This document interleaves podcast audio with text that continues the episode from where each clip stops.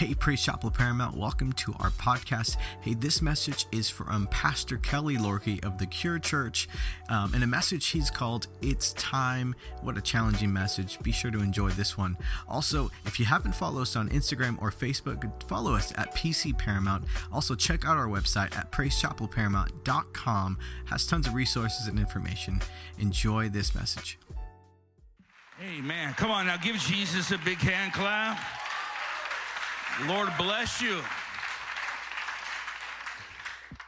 I can tell you, uh, we're not that excited about the Lakers. I mean, we are, but we're not. I told my wife, I just want another chip, just to say we got one more. I'm just not into it this year. Some of you didn't know you were this saved, that you'd come to church while they're playing. Uh, I thought this guy was in quarantine. That's why he was in the bubble. No? They let him out? It's been 14 days? No, I'm just kidding. Greetings, everyone. I apologize. My wife is not feeling well. She was not able to be with me uh, today. And uh, uh, please pray for her, for be healthy and so forth. Uh, but yeah, so um, theoretically, I'm on a sabbatical for a few, well, actually a month, and uh, I my church is like gangster when it comes to this. They literally, uh, my assistants and my staff, they took my SIM card from me, so no one has my number. And then when I landed, because I, I'm I'm one I'm a pastor like on social media. I'm on social media so, any if there's any snakes out there, just to let you know, don't inbox me juicy Lucy stuff because I have like five people in my staff that have my login. I'm not the only one that watches my social media. I want to be accountable to people. So that's just me. So, but when I landed, they changed all the passwords. I can't get on Instagram. I can't get on Face. I can't do nothing. So like I'm I'm shut down. So, and then uh, your, your pastor asked us, and we went out to eat the other night. Uh, they were the only ones that knew we were in town. Our family didn't even know we were in town. We were trying to be quiet. And uh, then I got ganged up on, hey, bro, come preach. And then my wife, he's your best friend. He, man, you need to go. I'm like, but anyway, I'm honored to be here. I wouldn't want to be anywhere else. And uh, God bless the Paramount Church for all your years for the kingdom and it's been, and I'm going to just say something before I get into the message. It, it's, you know, uh, it, it's, I'm just going to throw it out there. I, I, don't know how many sabbaticals you've sent your pastor on. Well, actually, I do. None. And that ain't cool. I, I want to encourage you. I don't like doing this. I'm a workaholic at church. I love being at church. I love preaching. I love um, doing that. But I've come to grips. Last year, they sent me on one after 27 years of ministry. You don't realize how much you need. It. I want you, leaders to pray about finding a way. And I know, you know, he, he might like, Letty don't want to go nowhere. I mean, unless send her to Texas. The grandkids are there. She'll be cool. She'll be cool. But that's just seriously, it's something you need to really pray about, especially this new season and the many years. Most pastors don't finish. They don't. The 1,500 preachers quit the ministry every month in America in 2018. Every month. So, you know, first of all, I commend you, Pastor Omar, for and Letty for all these years. Uh, oh, that, that's you. I, I thought you were wearing a disguise. I'm sorry. I do want to honor a few folks. Uh, I just got a whisper in my ear. Uh, uh, where is she? Where's Where's Olathe? Where's she at? Raise your hand. Where's she at? Where, where's she at? Stand up, Olathe. Yeah, you stand up. You tell that dude that you brought he can stay seated. No, she married Joseph. Joseph, stand up. He's a powerful man of God. I'm humbled and honored that you came. Now, understand, uh, her parents were one of our first church plants. They've been in Chicago. Uh, uh, Chicago. Her parents, Zach and Alethea, I think their parents, what, 13 years, 12 years? something like that. And she married this dude, whatever issue is, and he's in California. But I'm just kidding. I can't wait to meet that baby after service. Lord bless you guys. I love you. I'm so blessed. I've known her since she was pretty much born. And uh, Carlos and Deanna Jimenez, friends of mine. I've known Carlos since he, uh, both of them since they were kids. And um, so humbled and honored to have people that like me. It's time. And uh, I'm, I'm, honored that you're here. I, am going to I'm going to preach hard tonight. And, and, not for the sake of shock or anything. Just, there's, no, there's no time to waste. Kobe Bryant died in February. It feels like three years ago with everything that's happened in this world. Just the news cycle this last month is enough for a whole year. So much is happening. You know it. I know it. We talk about it. We watch television, we read feeds, we see YouTube videos, we read memes, we hear opinions. In the midst of this, the most toxic political climate in our history. You'd have to go back to the days when, like, they did street fights. You know, but we're living in this dark time. And I'm going to be honest, you live in the worst place in America. I, am not here to defend you. I'm from here. I was born in Lynwood. That same where those cops they blocked the entrance for those two sheriffs. I was born in that hospital, St. Francis Hospital. But you're living in a place that the rest of America is looking at where you can't sing, they told you. You can't work, they're fighting over church services, threatening to sue churches. The laws that are being passed here. And you have to ask yourself, and I mean, literally, there is an article in Texas. My son and his family live in Texas. That there are so many U-Haul and Ryder trucks that they're literally a fraction of the price if you'll move back they're almost giving them away because everyone's leaving. And then the pandemic, and then the injustice and the rioting, the hatred, and no one knows what the truth is. It's so dark. But then you have to ask yourself is God in control? And then you have to ask yourself, why? Why is this happening? Which the bigger question is we believe as Christians, God is the author of all life. All life. God is pro life, period. All life comes from God. From the womb to the tomb, and so we have to ask ourselves these fundamental beliefs of our Christianity if God is still on the throne, is in control, why am I alive in 2020? Not just why I'm existing, but why am I alive? Then, for majority, probably on a Wednesday night, comes to even deeper thought why am I saved?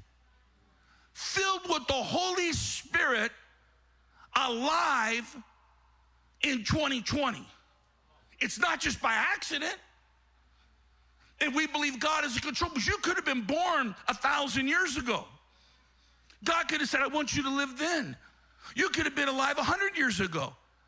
You could have been around in the 50s at your prime, but for some reason, God said, No, no, I wanted you to be born in the 80s or the 70s or, or the 90s or in the, in the early 2000s. Uh, But for whatever reason, God found it fit, just like He did every generation, to be alive at their time to face what's going on in their world. I'm talking about his people because the Bible says the gates of hell will not prevail against the church. So you're just not alive, you are the church of Jesus Christ. In this time, in this hour, The time the church. Now, I don't want to get started. I do believe in the rapture still. I do believe Jesus is coming back. I believe this thing's winding down. Let me read you somebody who was alive at the right time and at the right place.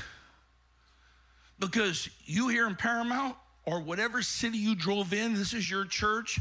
You live in California and everyone talks bad about crazy California. But you're here. Someone's got to be here. Someone's got to still be here. Y'all can't leave California. Seriously. Someone's got to reach the lost of this area. Someone. So you, I want to awaken your sense of destiny. Why am I here? Why am I alive in this craziest year known the man almost? And here I am saved, born again. I'm here to tell you it's time to realize you're at the right place at the right time at the right hour. Are you ready? The book of Esther. Before I, am just going to read one verse, but prior to reading it, let me give you a picture here. Esther's a Jew, and uh, through some circumstances, she hooks up with the king and she marries the king. She has an uncle named Mordecai who's outside of the palace. There is another character named Haman. Haman hates the Jews. He's a prejudiced man. He has a, a plot to hang the Jews, to have them hung by gallows, to annihilate them. He is tricking the king to make this happen. Mordecai recognizes our only hope is Esther. She's at the right place at the right time. God put her at the right place. She's in the palace. She's a Jew. Now she's the queen. She's put in a place where she can accept this. So Mordecai is the one challenging. It was this one got the coronavirus. Realize whether you're new today, a new convert, or you've been saved for years, you're, you didn't just come to God. God didn't just get you here to get you off drugs. God didn't just get you here to get you a woman. Even though we're amazed that you got one.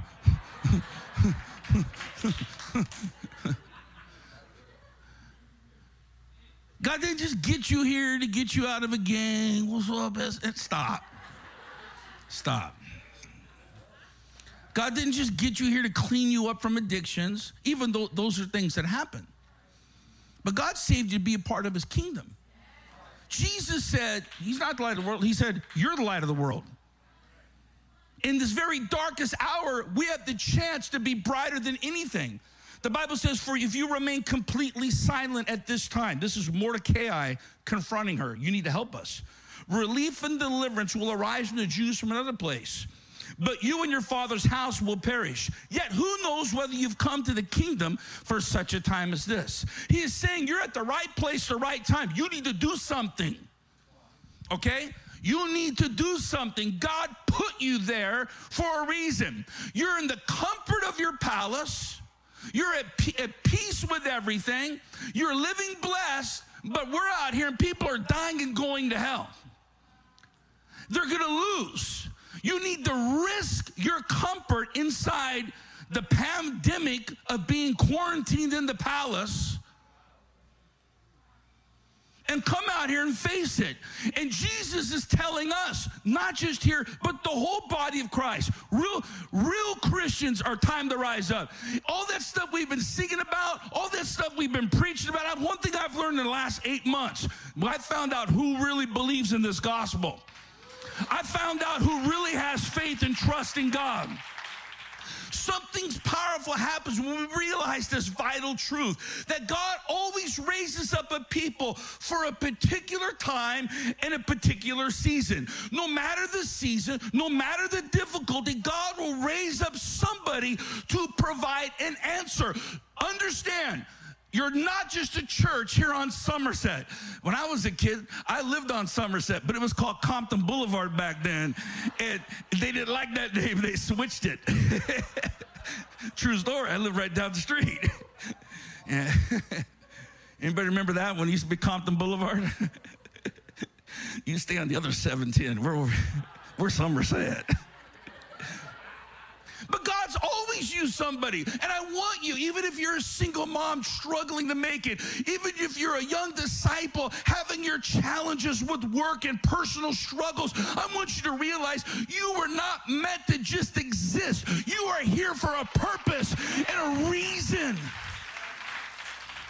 Joseph, God had him for a particular time for an answer to save his family and people. Moses, to deliver his people out of the bondage. Daniel, to hear from God to bring his people back from captivity. Nehemiah was raised up for the right time to build a wall. Paul, to evangelize the Gentiles. John, to warn the church in the book of Revelations while he's in prison.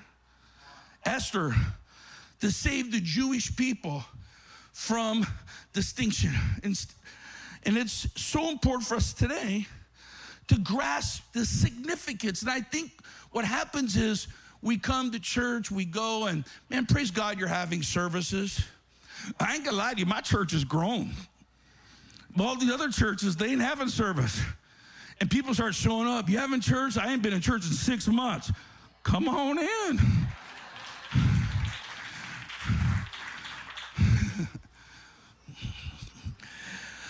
We live in this unsurpassed time that we need the Lord to awaken our sense of destiny. And uh, listen, from the front to the back, I am going to pull on you. I'm going to try to get everything I can out of you for your walk with God. You gave your life to Jesus. That means it's not yours, it's His. He is our Savior, but He's also our Lord. And we need to understand God is really, if we believe we're in the last days and wars and pandemics and diseases and weather, well, then what are we doing about it for our Lord and Savior Jesus Christ? God has always been the God of the individual, one person from one part of God's plan. There's only one Moses, there was only one Joseph, one Daniel, one Nehemiah, one Paul, one Pastor Omar, one Billy Graham, and there's only one you tonight. And you must grasp the importance God has placed on your life. You may grew up not thinking important. You may be brought up being told you're not important. You may be in a relationship where someone's verbally abusing you, making you feeling less than. But I'm talking about God who loved you, who died for you, who endured the cross, despising the shame. He knew that he would want you to be one of his sons and daughters in his kingdom. See, you can influence certain people that I'll never meet. You can make a difference in this world. You, it may be just some dirty punk rocker and some cholo letting him live in his garage. You don't know what's going to happen. It may be somebody walking in the first time, you're greeting and loving them, and you're doing more than handing them a piece of paper, but you're pouring your life into them and watch them do great things for God. If we are to be truthful, our tendency, though, we usually think, who am I? We usually think very little of ourselves that we don't, it doesn't make a big deal if we come or not. It, it's not important if we miss. It's not important, you know, you know, let the next generation do it. I, whatever. I mean, but to be honest with you, the people that we call heroes in the Bible didn't feel great about themselves. I mean, they felt insignificant. Moses, when God said, I'm going to call you, goes, Who am I? And he stuttered. I, I, I, I can't talk good. Gideon, wherewith he says, I'll save Israel. I'm from the poorest family and from the least tribe in the family. I'm from the worst hood, the worst family in the hood, and I'm the worst person in my family. And God, God says, I know. but I called you. Isaiah, what God called him, you can't call me. I'm a man with unclean lips around a whole family of people cussing. God says, Don't worry, I'm gonna change your tongue. I'm gonna change your speech. So they felt insignificant. But listen to me, it's never you, it's always God working through you. He just needs you to say, be obedient to what He's called you. Even though we feel insignificant, unimportant, God is looking for a person to fulfill His plan on earth. I passionately believe this. Ezekiel 22 30, I look for someone who might rebuild the wall of righteousness in the guards of the land. I search for someone who stand in the gap of the wall so I would not destroy the land, but I found no one. Jeremiah 5 1, the Lord said to me, Search Jerusalem for honest people who try to be faithful. If you can find even one, I will forgive this whole city.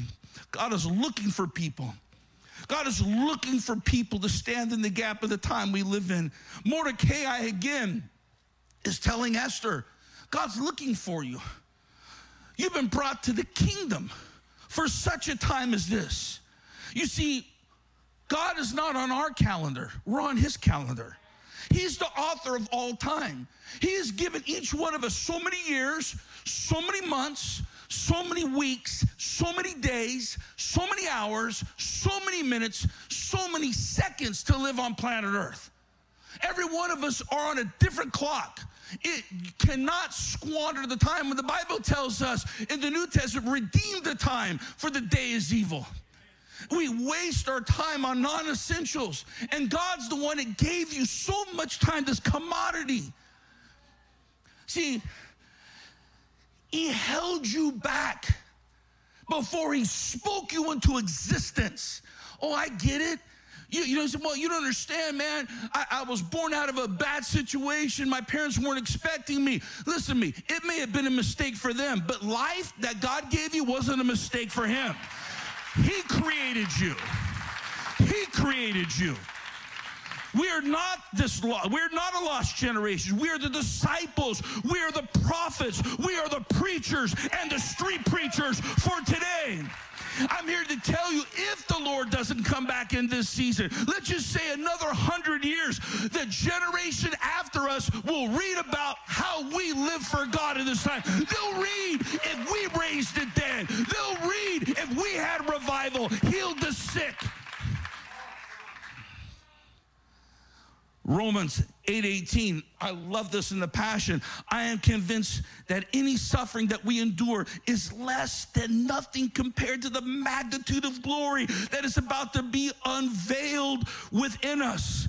And whatever you're suffering doesn't compare to the glory that's going to come. Whatever you're going through, it's not that bad. It feels bad, but it ain't that bad. Then he says, the entire universe is standing on its tippy toe, yearning to see the unveiling of God's glorious sons and daughters. That is an actual proper translation in the Aramaic. Standing on their tippy toes, the entire universe, waiting for the unveiling of the sons and daughters of God. They're waiting for us to fulfill our purpose and destiny. They're waiting for us to walk in power, might, and authority. They're waiting for us to walk in the name of Jesus. I cast you out. In the name of Jesus, be healed. In the name of Jesus, be set free. They're waiting. Don't you understand how significant that you're alive today? I mean, I'm concerned that this generation's so caught up as business as usual. We're failing to notice the fact that this is the generation of Holy Spirit has allowed to write us in the history books. I mean, do you think it's a coincidence that we're alive and we're in government turmoil right now? Do you, do you think it's a coincidence that the chaos in government in a pandemic, wherever it came from, however it got here, civil unrest in our streets, abuse of power, prejudice, hatred. And here we are. the church.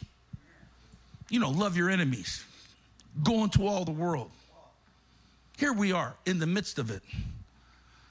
And, and, and then we, we fight over should you wear a mask, should you not wear a mask. I don't know why the church has a problem with it. You were wearing masks but when you came to church before the pandemic.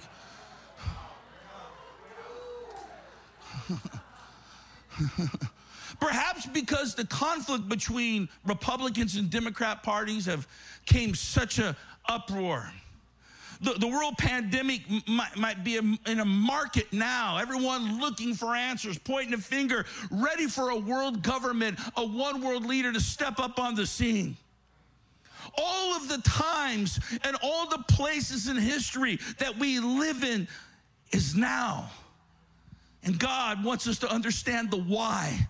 That, that's why we're here to church. We, we don't come to church out of routine or because of ministry. Hopefully, you come to hear with your spiritual ear, to hear what God wants to speak to you. That church is all about is for you to find your destiny, your reason for living, to find your purpose, your plan, your assignment from the King of Kings. Please tell me, please tell me that your life is more than working, eating, and sleeping, working, eating, and sleeping. No, you are a son and daughter of God, part of the great an eternal kingdom. Your life is only this big, measured by 80 years when you compare it to eternity. I've been brought into the world for such a time as this. I feel my purpose, me, I'm talking about me. I was born for this. I was saved for this craziness. I was filled with the Holy Ghost and power for this time and this hour to make a difference where no one else may. I'm met here for this. The Bible says in Psalms 139 14, I thank you, God, for making me so marvelously complex. Everything you do is marvelously breathtaking. I'm simply amazes me to think about how thoughtful you know me, Lord. You formed every bone of my body when you created me in this secret place, carefully, skillfully shaping me from nothing to something. You saw who uh, you saw who you created before I became me, before I'd ever seen the light of day. The number of days you planned for me are already recorded in your book. And God is going to judge us how we live those times how we did them. It's not an accident.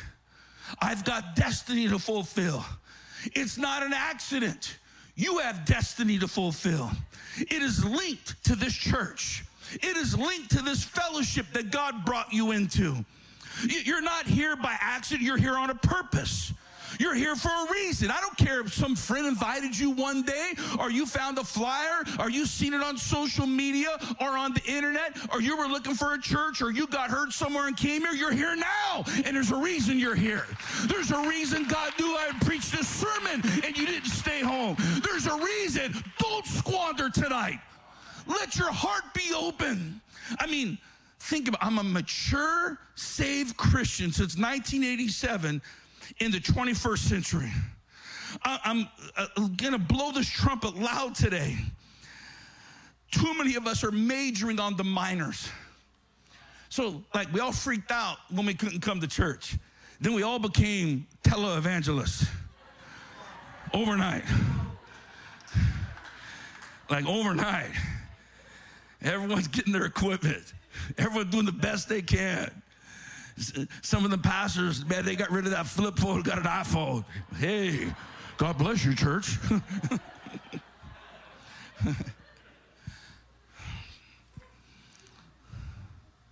but we worry about things. We're preoccupied with the cares of this world, not realizing that you're here to participate in something awesome. We're all here for something powerful, profound. And if we don't wake up, we're going to miss our purpose. I passionately believe that, man, I'm, I preached a whole series on end times. I just felt such a sweet spot of I'm watching prophecy being fulfilled. But then I wonder, my church all fired up, and we're so easily distracted. Are we going to keep this urgency? I mean, it seems that even sinners think something's going to happen. The whole world thinks something's going on. It's too crazy. Can you, uh, this, this, who knows? Aliens might land time I get done preaching. It's like, what else? but I'm here to tell you before this is over, you're going to see kings consulting with prophets, presidents turning to preachers for answers as they realize that programs, slogans, and politics haven't changed anyone's life. I'm here to tell you Jesus is not coming back for just a handful, He's coming back for a revival of souls. An attitude is taking place. I'm seeing celebrities get saved major people get saved. You, you, you, news will, will hide the good, but all they want to do is promote ugliness and evil right now. It, it fits their narrative. But God is doing something even when you don't think He's doing something. And if it's ever a time for you to focus in on your destiny. I get it. Sometimes we come to church with, you know, cultural Christian. We go, no, how's the church? Oh, cool. They got the kids stuff. Oh, little little small groups. Uh, I, I think our family like it. But then you come in church and realize, whoa, whoa, whoa. This is more than just me and my family. God wants to use me. Darn right. God has a plan for you. I mean, I, I don't even know where you live, but your neighbors do. We're called to go into all the world. Have you knocked on your neighbor's door and told him, you know what, Jesus is coming back, man? Can I pray for you? I mean, I'm talking about your physical neighbor, like next door to you, directly across the street from you. I mean, they know you're in church. I mean, if they want to rob you, it's going to be a Sunday or Wednesday. They know you, they know your schedule. There they go again. If someone backslides tonight, you know they got it from this sermon. we don't have time for this foolishness. It, it, it, I don't have time for who doesn't like me, who didn't click like, who's not speaking to me no more, who put me on blast on social media. yeah. Who doesn't like my clothes? Who came to church and didn't want to shake my hand and said, you know, the pandemic, I don't want to touch you. we get like all offended about this stuff. I mean, we're called a chosen generation, a royal priesthood, a holy nation, the Bible says, and God has selected us for this time, this hour, and revival is breaking out, regardless of what you think. There are great things I've been hearing what's happening in Russia, Iran, and China. The big three evil places that people say it's horrible, it's evil. God's pouring, people are getting saved. God's moving in this persecution. I prophesied to my church two weeks ago. I really believe passionately passionately. The 2021, I believe we're going to see the biggest revival. Listen to me in the church. But but hold on, hold on. And I mean it though. But with the most hatred and persecution we ever seen in America, it, it's going to be simultaneously. Uh, you know, if we're not careful, you're going to miss out on what God is doing. And if we're too worried about what this person or that leader who how come they got ministry and how come you're missing the mark. I'm afraid we might get so caught up the way you know i want things to go back the way they used to be. I'm ready for god to do something so radical so different. How great this church is. I appreciate it but god's going to do something so fresh and different this next season. I purposely put this verse in here for this church. Isaiah 43 18 remember ye not the things the former things neither consider the things of old? Behold Behold, I will do a new thing. Uh, it shall not spring forth. You, shall you not know it? For I've even make a way in the wilderness, rivers in the desert. I believe this fellowship in this church is going to plow through some dry areas of the city. Paramount 2021 is going to be an insane year for you and baby churches. It's going to explode. A new anointing, a new river, a new move of God is going to flow through this fellowship. The question is, it's going to take you to get aboard with it. Something great is about to happen. When you come to hear the word of God, you should come listening with your inner ear. There's this is a prophetic message to you. I promise you. Revelation 2 7 says, Anyone with ears must hear and listen to the Spirit and understand what He is saying to the churches. You must listen with your spiritual ear. I, I mean, I, I, get it. It can be lengthy, you, you, you, whatever. But how many times we're in church, you've already looked at your phone so many times. You've already checked out social media. You've already looked at your watch. You're already thinking about where you're going to go eat. But the Word of God is going forth. It wants to change you. It wants to change your purpose and destiny. I mean, I'm to be honest with you, when I got saved in the same church pastor did, I mean, when you came to church, you didn't sit next to people who talked. You just told them, dude, shut up. Pastor Neville's preaching it, it get on my nerves. Someone sitting next to me trying to tell me to talk and so on. You know, I would tell them, I, I don't want to talk to you right now. The word of God's being preached. I don't care what you're making for dinner tonight. I don't care what you're eating after service. I don't care how much you paid for that watch. I came to hear from God. If I don't hear from God, I don't know what I'm going to do. Who knows whether you come to the kingdom of God for such a time as this? The God who created everything, let there be light, spun this universe to existence, wanted you to be in church this night, to hear this message, to change your heart, to bring revolution and to bring a revival to this city, to this state, to this nation. I'm here to tell you, I want to wake that sense of destiny in the most difficult time. Christians need to make a difference now. Quit hiding behind politics. And you, you, you, you don't know what I'm saying. Some of you twitch when I said politics in church. See, you're hiding behind politics to say you're not going to get involved. I'm in this world, but I'm not of this world. But I am a Christian when I go behind a curtain and cast a vote. I vote my beliefs. I vote what my beliefs are.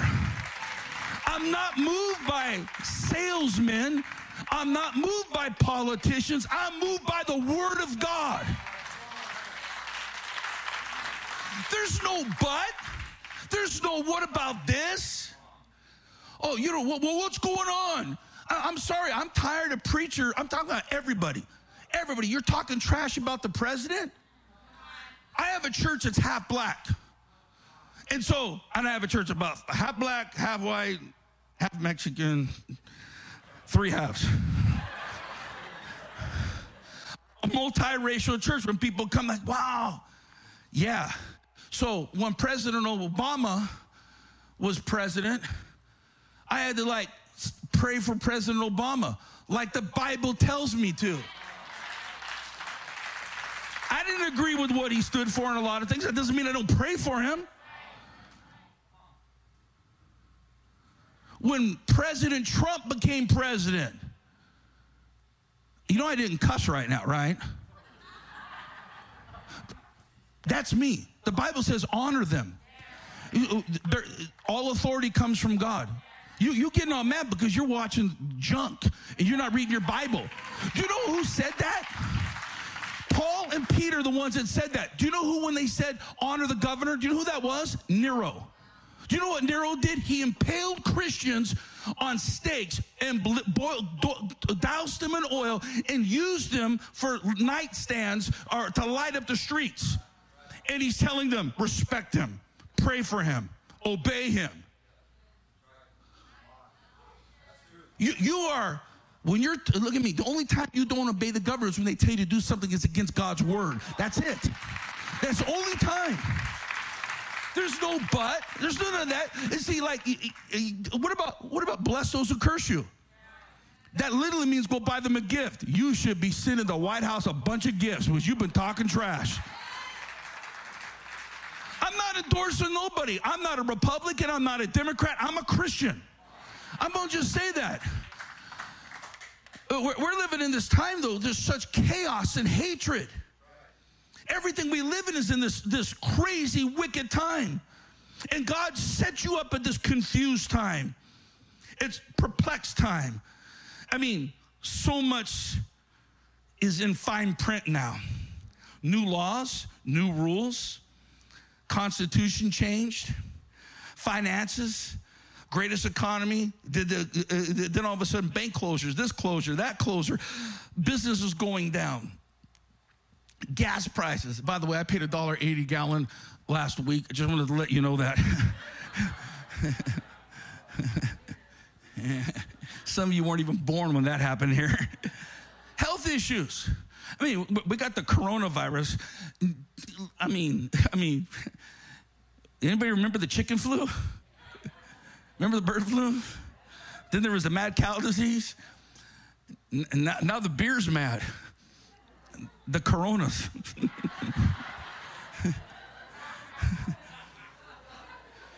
we live in this time of uh, such political instability. We're still dealing with uh, security issues, chaos, terrorism, domestic terrorism, weather. You, you, guys have all the same weather here. But in marriage, just crazy stuff's happening all over the world, you know. And then you got the school systems. Oh yeah, you guys got some interesting laws on the ballot. That you know, it's not a sex crime if you're with a child within 10 years of their age. God bless California.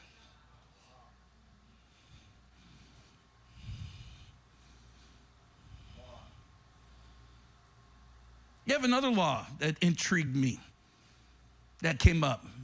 Look it up. That in the school system, they can teach masturbation between five to seven year olds. Can I ask you a question? How are you going to teach a kindergartner that? How do you teach that? Forget why. But parents just send their kids off to school, let people brainwash them and let them raise them. And the Bible says, You raise up your child in the ways of the Lord, and will not depart from it.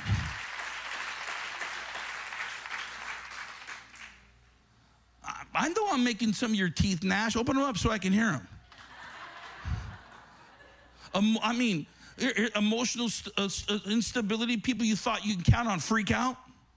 People are having breakdowns, killing their family in the name of life insurance just just nonstop. All these instabilities because people have tried to eliminate moral absolutes. The word of God is taken has no real literal value, no standards. Sexual confusion running rampant.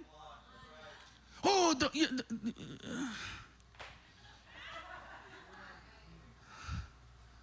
I'm just going to read you the Bible. You, you can make your own decisions. This time of great instability in the nation and the world it's, it, it seems very unsecure. This confusing time where Jesus said in Matthew 24 24, false Christs and false prophets will rise and show great signs and wonders and deceive, even possible, the very elect.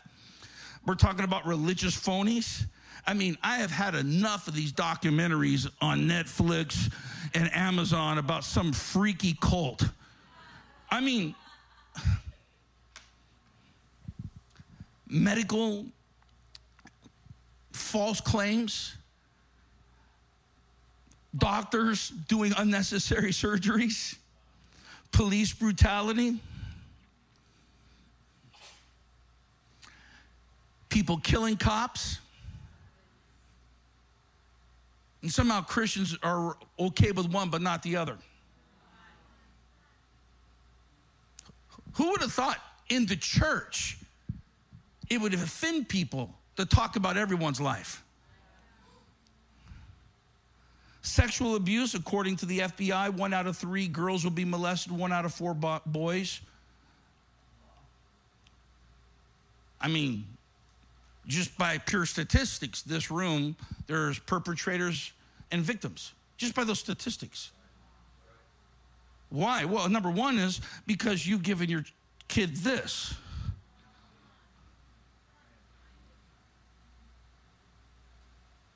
Full access. I couldn't even have a TV in my room growing up.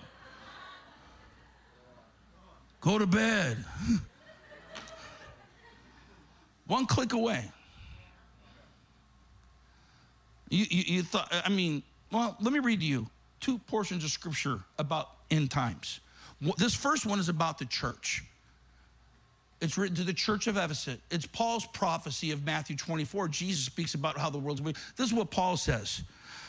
2 Timothy 3 1, but you need to know and be aware that in the final days, the culture of society will become extremely fierce, difficult for the people of God.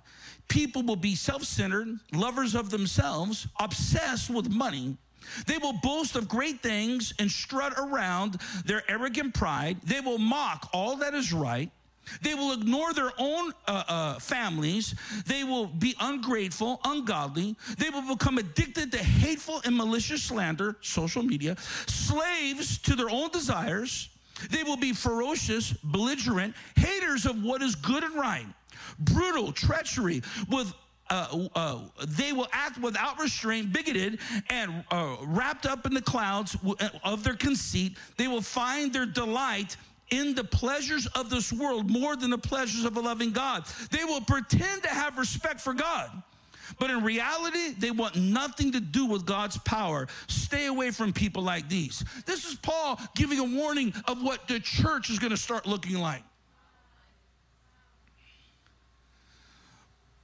No real power. And that, that, that word, stay away, it, it says they have the power. The power can change them. The Greek phrases, it's almost like like your mom giving you vegetables to eat. You can be free, but you push, I don't want it.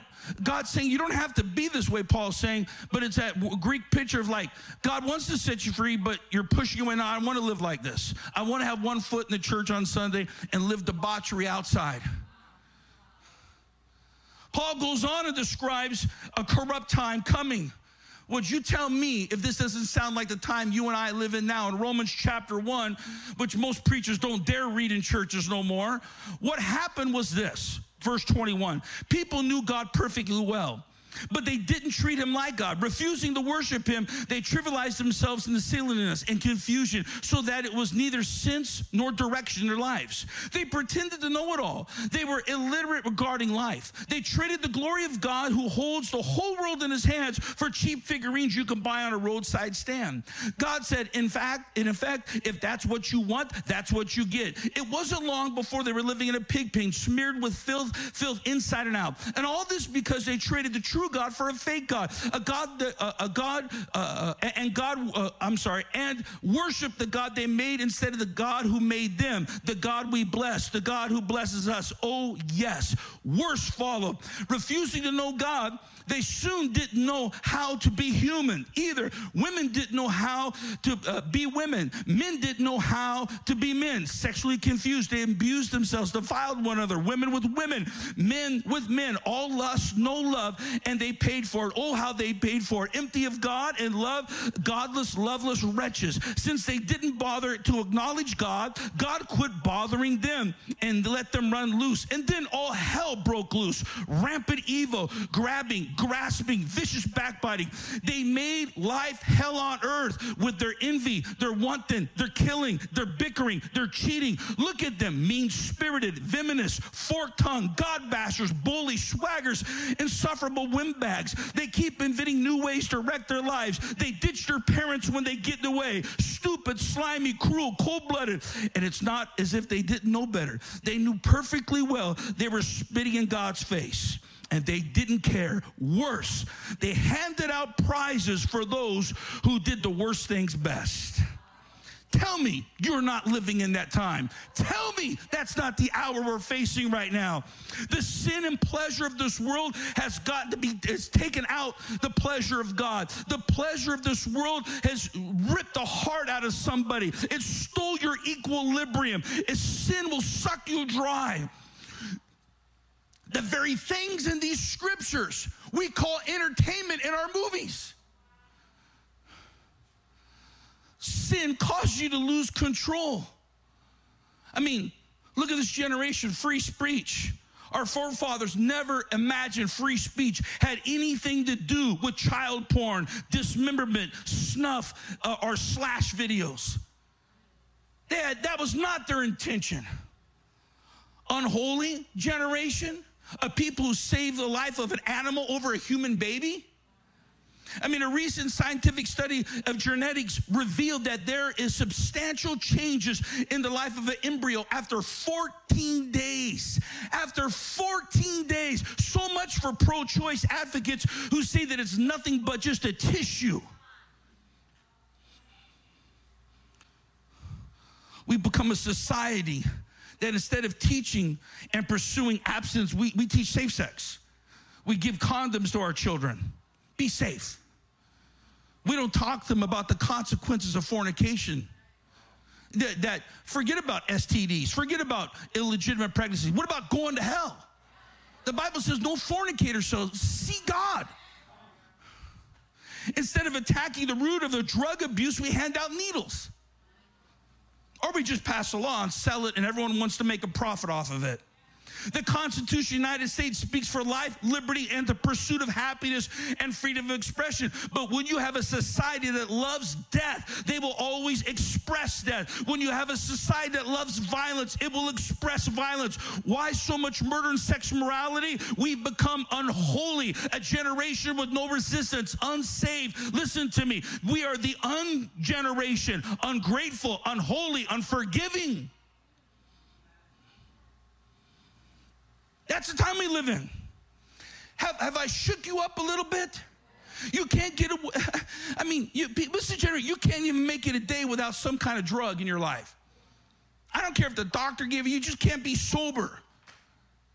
We, we, we justify all these things. Instead of God, give me some peace. We don't, we, we, we, we, we got to get loaded on. I'm talking about Christians. Oh, yeah, you're not doing heroin, but you're doing everything else. We're like, I just need it. What about what about the Holy Ghost? Isn't he good enough? What about the Prince of Peace?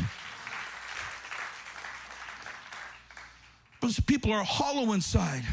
This is the time we need to make a difference because we need to remember in the comfort of our palace, Esther, Esther's the church. There's a world out there that's going crazy. And Mordecai said, get out of your comfort zone. You can't even hide behind a pandemic. Get out here, fight with us. This is the challenging time. The Bible says where sin abounds, grace abounds even more. And there's something I want to awaken within you this evening. Fear is trying to overtake this world. It's everywhere. The fear of disease, the fear of murder, the fear of theft, the fear of losing it, the fear of suicide, the fear of everything, the fear of losing your job, your security. But this is not a time to be fearful. It is a time that as God has placed you, the loving Savior, the creator of the universe. He's in control. You're in this unique time in history in the world. God has placed you, He's, he's trusted you. He's not giving you nothing you cannot handle. If you're alive and you're breathing and you're safe, you can handle it. God is for you. Who can be against you? Mordecai is trying to wake Esther. Here's the situation the Jews are endangered. They represent the lost souls of the cities. They represent the hurting, the unsaved. Hear me, give me a few more minutes. Esther is living isolated from the problem. Esther represents the church hiding in their blessings, in their prosperity, in their comfortable palace.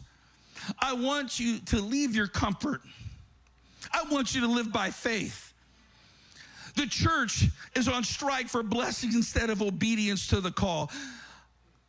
I don't, I don't like trials. I'm like you. I'm gonna. I love trials. No heck, no. You didn't hear that from me. I got enough trials. Okay, er, uh, come on, right? I, I don't. But you know what? I have to change my perspective on things. I, I, I, I'm glad this kind of shook us up. This false gospel that God's only here to bless you. Like you, you got to be wondering, God. You, God, give me this, give me her, give me him, give me a house, give me a car, give me a job, give me this, give me this. I mean, who's serving who? Like, God, like, hey, can I help you, sir? I mean, who, who's serving who? What happened to not my will, but your will be done? God, where do you want me to do? Where do you want me to work? Where do you want me to live? How do you want me to spend my time? I am yours, God. Mordecai comes and asks this question to her. Again, it says in verse 14, For if you, this is heavy. We almost missed this. For if you remain completely silent at this time, relief and deliverance will arise from the Jews from another place. I don't know if they're putting it up there, but you and your father's house will perish. Who knows whether you come to the king for such time as, according to Mordecai, he's saying you're at the right place at the right time, but if you don't do something, there ain't no plan B. See, there's God's perfect will and God's permissive will. And we always want to settle for his per, uh, permissive will, not his perfect will. His perfect will is a little sacrifice, but the eternal reward's great. And, and but he's saying if you don't do this, you're going to die.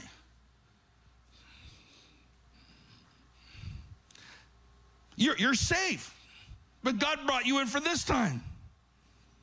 Verse 13 in the contemporary English says, He sent back this reply Do you think that you will escape being killed by the, uh, uh, with the rest of the Jews just because you live in the king's palace? Now listen, she responds. Verse 16. This is her answer God, give me men like this woman. I don't mean to offend you, but I'm tired of seeing these Holy Ghost women and so many men not doing nothing. Talking about, you don't understand, man, how hard I work. I'm glad you work with your power tools. Jesus didn't have no power tools. He built furniture by hand. You complaining with your little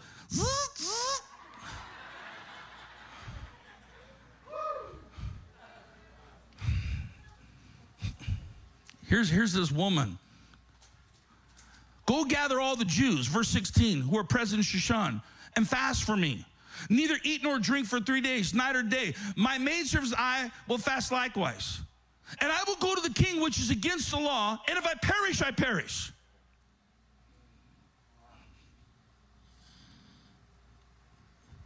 I mean, that's what's going on here.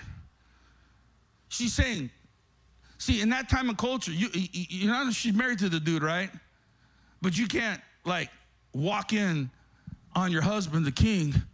Hey, babe, you get killed. I know some of your husbands wish it was like that now. right in the middle of the game. Babes.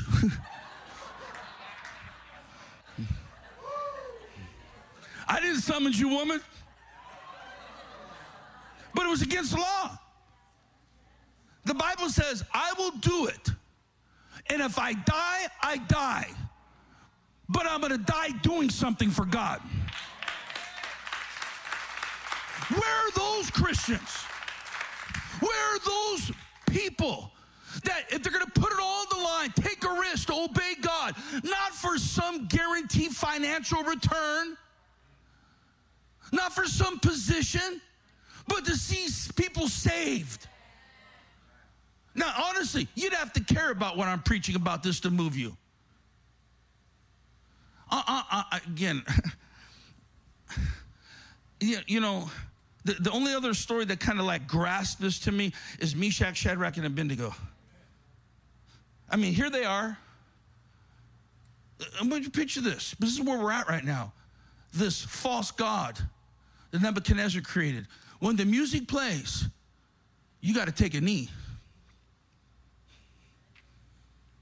I mean, everyone else is taking a knee. And if you don't take a knee, you're going to get thrown into the fiery furnace. Understand who was there. Thousands of people. Not just the king's subjects, but other Jews, other believers that were held captive, other God people. And the culture saying, you better bow down to this. The culture's getting in your face, saying, if you don't bow, we're going to bully you and throw you in the fiery furnace. If you're not with us, get down. And here's what happens everyone bows. I always try to picture thousands of people, the music plays, they're bowing to this ungodly idol of the world. And some of their friends and family members that were brought as slaves, captive, are bowing. And they feel the pressure because everyone else is bowing. They turn on sports, everyone's bowing. They're turning on movies, everyone's bowing. They're turning on politics, everyone's bowing. They go to the school curriculum, everyone's bowing. And all of a sudden, you begin to feel a little insecure about who you are. Am I right? Am I wrong?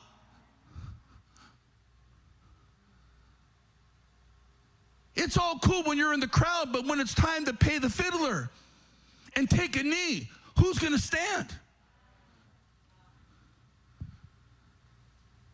Do not let politics and ungodly movements dictate your relationship with Jesus.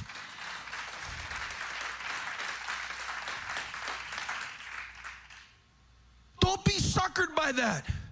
Imagine, and here, where's what happens? So these three dudes are standing.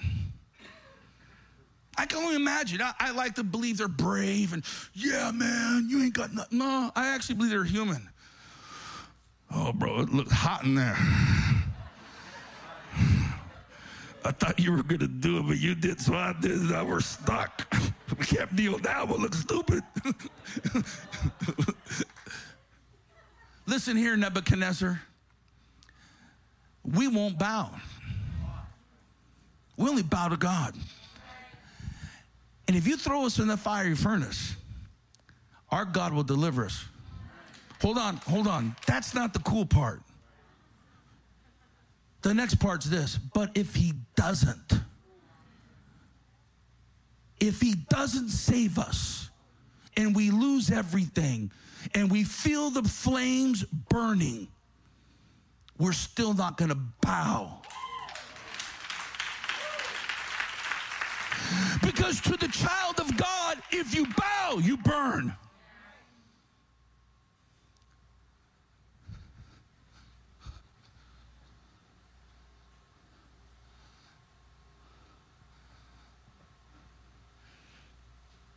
My last verse, and then we're going to pray.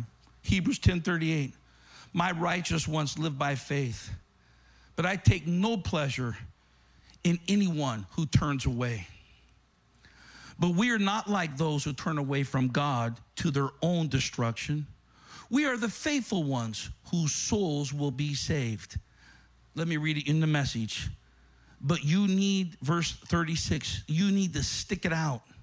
Stay with God's plan so you will be there for the promised completion.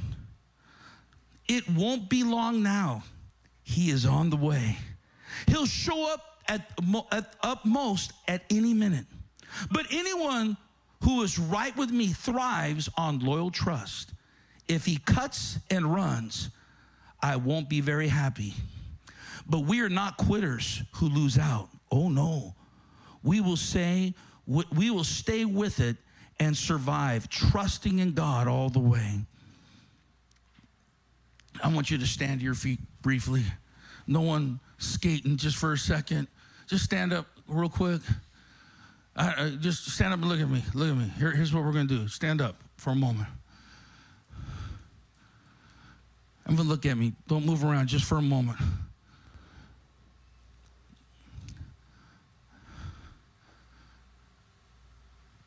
I'm not going to make you feel guilty for anything. I was an honor to be here tonight. I might, you might not like everything I said. I ain't your pastor, so don't sweat it. if you're a visitor, come back Sunday. I'm going to be here. But let's just talk for a moment. You're standing. You're standing right now. But are you ready to stand before God? And we, we have to strip away all this cool stuff and, and, and ask. Don't turn the lights off too dark. I won't see nobody. I appreciate the atmosphere. My guy does it too. But look, look, let me. Honestly, honestly, I'm being sincere. If you died right now, would you are you ready to stand before him? I'm not asking if you said a sinner's prayer. I'm not asking if you go to a Bible study. I'm not asking if you've been baptized, because if you said a prayer and, and, and, got baptized and your life didn't change, you just said words and got wet. Because when you come to Jesus, your whole life changes. Doesn't mean you're perfect, but your life changes. And so here's the deal, man. Forget who you came with tonight. There's a, I promise you, there's a reason this night is happening. There's a reason I'm doing what I'm doing. There's a reason I preached what I preached. And there's a reason that you're here tonight. So even if you're in ministry, if you died tonight and you know for sure you'd go to heaven, if you died tonight and you know for sure you go to, be honest. Be honest. Don't lie. Be honest. You're in a church.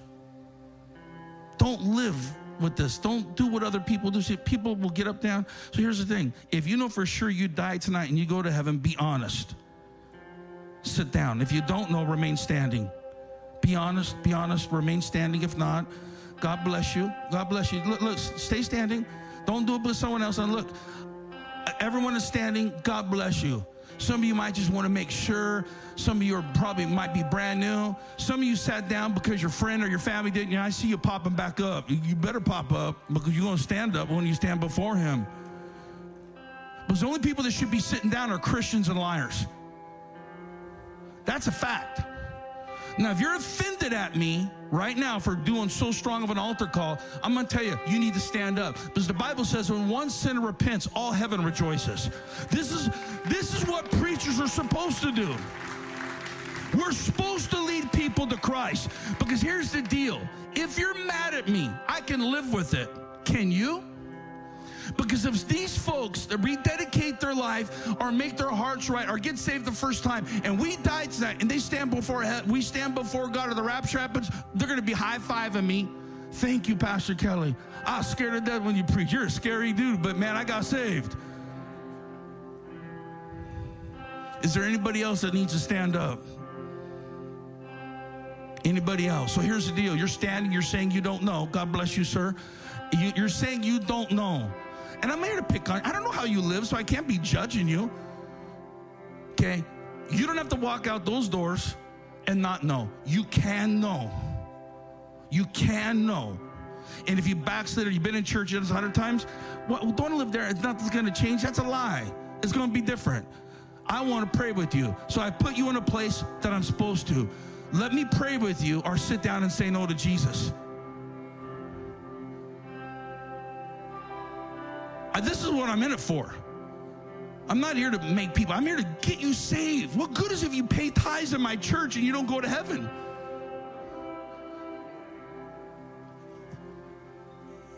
Are you standing with the Raiders hat? All right, I'm a big Raider fan. Get on up here, man. Come on, come on. If you want to get saved, get up here. You're standing, come up here. If you're standing, come up here. You want to rededicate your life, come up here. Don't sit down and say no. Don't ask your spouse, do you want to do it? You do it.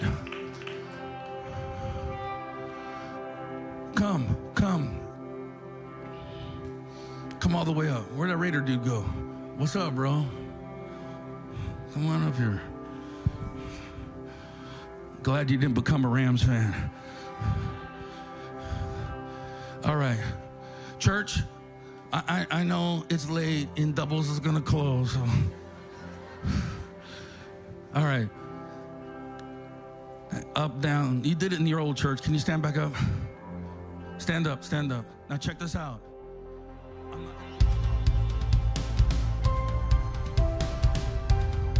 Hey, thanks for listening to this week's message from Praise Chapel Paramount. If you want to stay connected, follow us online with Facebook and Instagram at PC Paramount or visit our website at praisechapelparamount.com.